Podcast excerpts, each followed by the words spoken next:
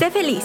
Come saludable. Haz ejercicio. Duerme 8 horas. Sé exitoso. Ama lo que haces. Encuentra el amor de tu vida. Viaja. Sé positivo.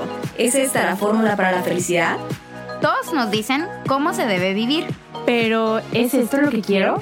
¿O es lo que los demás me dicen que debo querer? Nosotras somos Paulina, Elisa, Giovanna, Monse. Y juntas te damos la bienvenida a esta aventura en la que descubriremos que no existe una fórmula mágica para la felicidad. pero que alcanzarla es más fácil a partir del amor propio. Por eso, Espero que te quieras.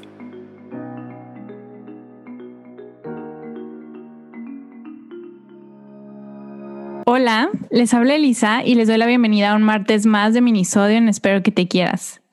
El día de hoy vamos a hablar sobre nuestro propósito de vida y antes de iniciar con el tema, quiero que tú que nos escuchas te pares frente al espejo o si no tienes un espejo cerca, cierra tus ojos. ¿Listo? Ahora hazte estas preguntas. ¿Cuál es tu propósito de vida? ¿Cuál es tu razón de ser? ¿Para qué vives? Así que ponle pausa unos segundos a este podcast y trata de responder estas preguntas.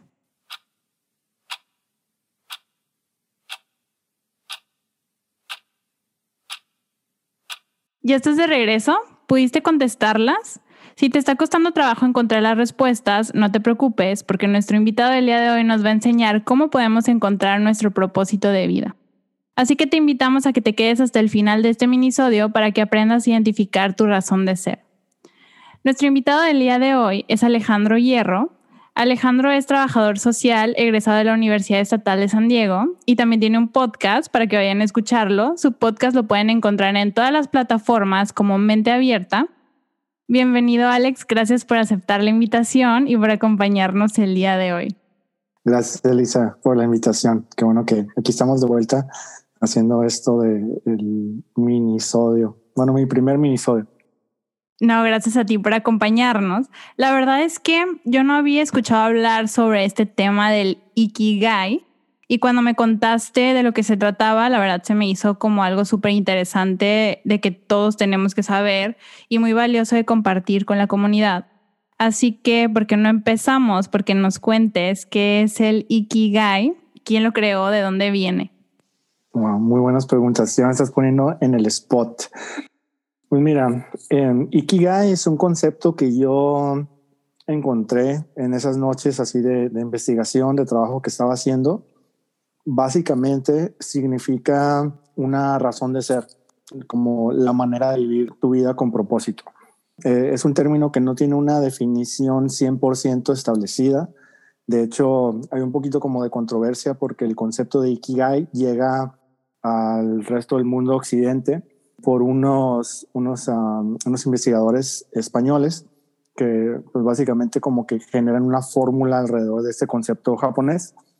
De hecho, si tú manejas el concepto como Ikigai en su esencia real, no tiene una fórmula, no tiene un, un como proceso real, son más como pilares de una manera de vivir tu vida.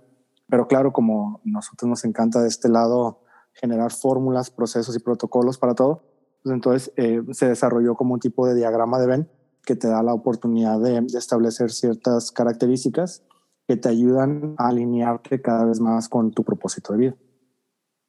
Oye, Alex, ¿y por qué es importante que conozcamos cuál es nuestro propósito de vida? ¿Qué cambia ahora sí que en nuestra vida al saber cuál es nuestra razón de ser, por qué estamos aquí? Hace unos, no, sé, no puedo decir meses, pero sí tal vez un par de años, un poquito menos de dos años tal vez, eh, en una de mis como retiros de meditación, se me vino a la mente este concepto exactamente de cómo, cómo vivir alineado con tu propósito, ¿no? Más que nada. Y, y, la conclusión que llegué en ese momento es de que todo lo que hacemos sin propósito es una distracción. Si yo tengo una carrera y la hago sin propósito, es simplemente una distracción. Si yo estoy queriendo hacer ejercicio para este, adelgazar, pero no hay un propósito profundo de eso, verdaderamente también es una distracción, ¿no? Si estoy tomando vacaciones sin un propósito es una distracción. Todo, todo, todo, todo lo que estamos haciendo es, es una simple distracción si no lo estamos haciendo con un propósito de, de vida alineado verdaderamente a una causa mayor más allá de, de satisfacer una necesidad básica. Entonces, si verdaderamente somos de esta creencia de que solo tenemos una vida que vivir pues ¿por qué no vivirla con un propósito, no? Y ¿por qué no hacer cada cosa que queramos de, de, una manera que esté alineada con ese tipo de propósitos? No de que vayas tú verdaderamente a encontrar un propósito final de alguna manera, sino de que vas a ir creciendo con tu propósito. Cada vez que tú llegas a una nueva etapa en tu vida, alineada con esto, este concepto de, de Ikigai o de tu propósito de vida, pues cambias como persona, evolucionas, creces y, y, vuelves a adaptar tu propósito, ¿no? O sea, está vivo junto contigo, no, no es cuestión de como que solidificar el, concepto. Estar alineado con, tu propósito de vida no significa que tu vida vaya a ser más fácil, al contrario, eh, muchas veces significa que vas a tener más retos, que vas a, hacer un poquito más de sacrificios, que vas a esforzarte más por tener ciertos logros, pero porque sabes hacia dónde vas, sabes lo que puedes lograr, sabes lo que te mereces y tienes esa intención de seguir creciendo y llegando a convertirte en la persona que sabes que puedes llegar a serlo. Entonces, si eso lo haces con propósito, todas las cosas la, las aceptas como algo positivo, ¿no? Todos esos, esos dolores de los que nos podemos imaginar o los golpes de la vida, ya los alineamos de una manera distinta. Eso va a provocar de que tu vida esté con menos estrés, que tengas un, una mejor salud física por lo mismo, porque tu sistema inmunológico está muy ligado con el concepto este de estrés. Vas a poder eh, descansar mejor, vas a poder este, levantarte cada vez más temprano si es que es lo que decides ser, porque todo lo estás haciendo con una razón, no con un propósito. Entonces, tu vida se, se, vuelve mejor en todos los aspectos, ¿no? de una manera como muy holística, por decirlo así. Tus relaciones también mejoran, tu estado de ánimo mejora, pues tu salud, como lo estaba mencionando, mejora. Entonces, tiene muchos componentes más allá nomás de decir eh, un comportamiento que trae muchos beneficios. Qué interesante. Yo estoy segura que varios de los que nos escuchan al hacerse estas preguntas que les hice al, al, inicio del minisodio no las supieron contestar. Y lo digo porque yo quizá no esté 100% segura de cuál es mi propósito en la vida o mi razón de ser. O quizás sí, pero lo conocí o lo de descubrí hace muy poco. Entonces, quiero que nos ayudes, que nos compartas cómo es que podemos encontrar nuestro propósito según el Ikigai. Ok, pues el, el primer secreto es este. Es una decisión. Tú decides verdaderamente cuál va a ser tu propósito de vida el proceso, el protocolo, la fórmula que les voy a compartir no es la única manera de cómo llegar a eso. Y al final de cuentas, como les, estoy diciendo, les reitero, es una decisión. Yo decido que ese sea mi propósito de vida. Lo importante del, de como este autoconocimiento, este conocimiento profundo, es de que esa decisión va a poder estar alineada más con tus valores, con tus principios, con tus creencias, con tu manera de percibir el mundo con, tus deseos, con tus gustos, con tus hobbies, en lugar de que sea todo lo contrario, ¿no? De que digas, yo voy a hacer este propósito, que este sea mi propósito de vida y ahora voy a alinear todo lo demás con eso. No es, me conozco lo suficientemente bien para que todo esté alineado y de ahí sale mi propósito de vida. Entonces, el, el concepto de Ikigai te marca cuatro componentes básicos, que es lo que amo hacer, lo que el mundo necesita, para lo que soy bueno y por lo que me pagarían.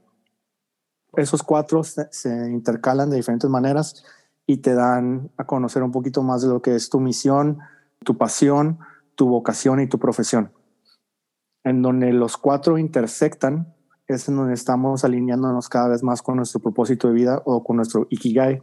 Y ese ikigai o ese propósito de vida nos da como una esencia básica de cómo queremos vivir nuestro día a día. O sea, eso se trata de los pequeños detalles, de los pequeños comportamientos, de las palabras que utilizamos, de las acciones que hacemos y de cómo todo debe tener mínimo internamente un sentido para nosotros. Y de nuevo, eh, es, es, una decisión, no hay una, una fórmula secreta eh, 100%. Oye, Alex, está súper interesante esto que nos compartes, pero para aterrizarlo un poquito mejor y que los que no estamos familiarizados con este concepto o con este proceso que nos cuentas o detectar estas cuatro áreas que nos dices, ¿nos puedes dar un ejemplo? Quizá tú, ¿cómo es que encontraste tu propósito de vida, tu razón de ser, alineando estas cuatro áreas que nos comentas? Ah, sí, claro. Eh, está, está, un poquito como curioso porque de, de, nuevo, esta es la manera como yo hasta este momento lo estoy definiendo. Entonces, la conclusión básica, o sea, el concepto que yo manejo como mi propósito de vida, es yo busco vivir una vida digna de ser vivida, ayudando a otras personas a lograr lo mismo. ¿Cómo fui que llegué a esa conclusión? ¿no? Bueno, vamos a repetirlo. Yo busco vivir una vida digna de ser vivida, ayudando a otras personas a lograr lo mismo.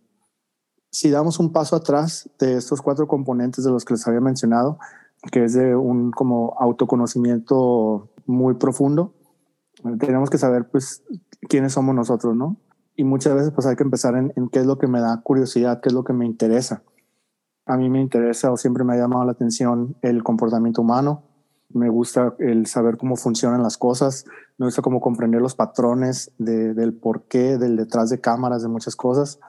Eh, me gusta la tecnología, me gusta pues todo lo que tiene que ver con innovación, con cosas disruptivas, con emociones, teatro, cine, libros. Me gustan las actividades extremas, me, me gusta este, viajar, conocer el mundo y así puedo seguir agregando cosas, ¿no? Etcétera, etcétera, etcétera.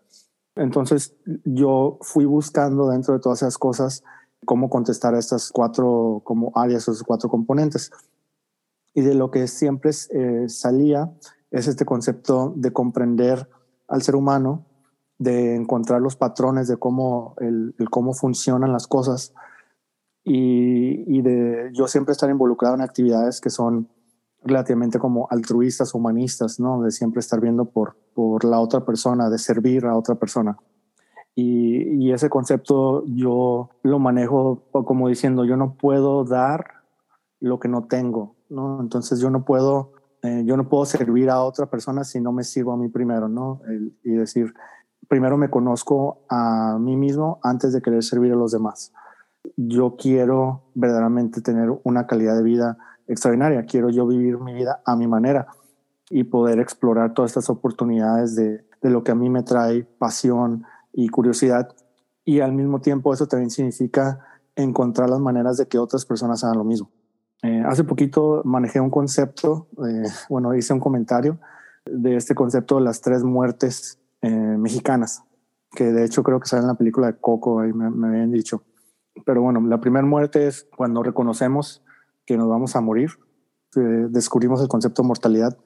Eh, la segunda es cuando verdaderamente nos morimos, o sea, nuestro cuerpo ya deja de funcionar y ponen eh, bajo tierra o, o, nos hacen cenizas. Y la tercera muerte es la última vez que se escucha tu nombre, o sea, la última vez que te recuerdan. Este concepto de vivir una vida digna de ser vivida es, mi manera de querer extender esa tercera muerte lo más posible, dejar legado, dejar, dejar algo que trascienda y la mejor manera que yo sé para trascender es ayudando a otros. Entonces, ese es mi propósito de vida.